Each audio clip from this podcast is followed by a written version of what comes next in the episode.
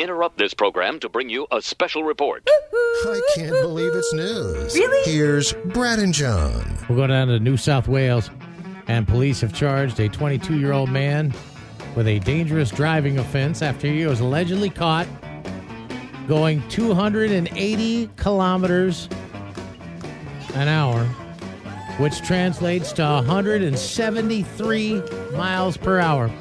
And they said he was driving a Volkswagen Golf R hatchback, 9:30 in the morning, Monday, November 7th. What, did he put rocket fuel in that Golf? I don't know.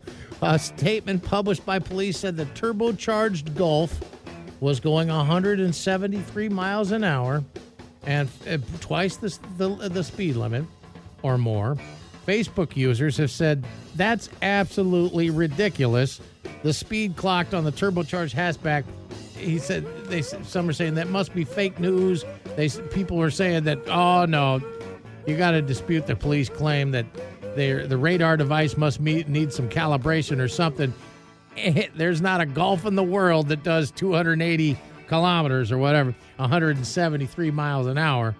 There are modified examples that have been clocked at higher speeds, but Volkswagen officially limits the Golf at 250 kilometers or whatever. But I don't know. Maybe there is a souped-up version, but they said this dude was a Volkswagen Golf for 173 miles an hour. Does it even handle that? You could customize. I couldn't. I don't know what I'm doing, but I'm sure there are people out there who can customize those things, trick them out, get them to do that. Here's a high-speed chase, too. Not quite as fast, but yet we do get to triple digits. Cops got into a high-speed chase with a suspect doing 112 miles per hour with blown-out tires. Now, that's not that unusual for this segment.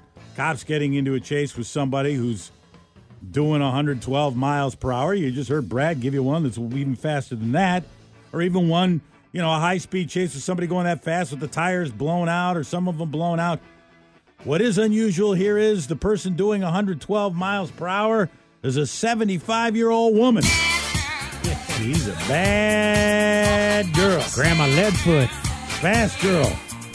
And this happened just down the coast.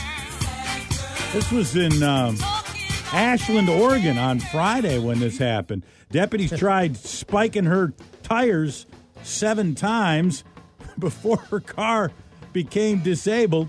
Ashland, that's where they have the Shakespeare's Festival. To speed or not to speed? She drove for a while without tires because the spikes on the 7th time finally took. She told police the reason she didn't pull over was because she was afraid of the police. Mm-hmm. John, I'll wrap up by telling you we'll go to Tampa, and I'll tell you about the plight of Ralph Puglisi. Ralph Puglisi was the accounting manager for the University of South Florida Medical Services Association for about a decade.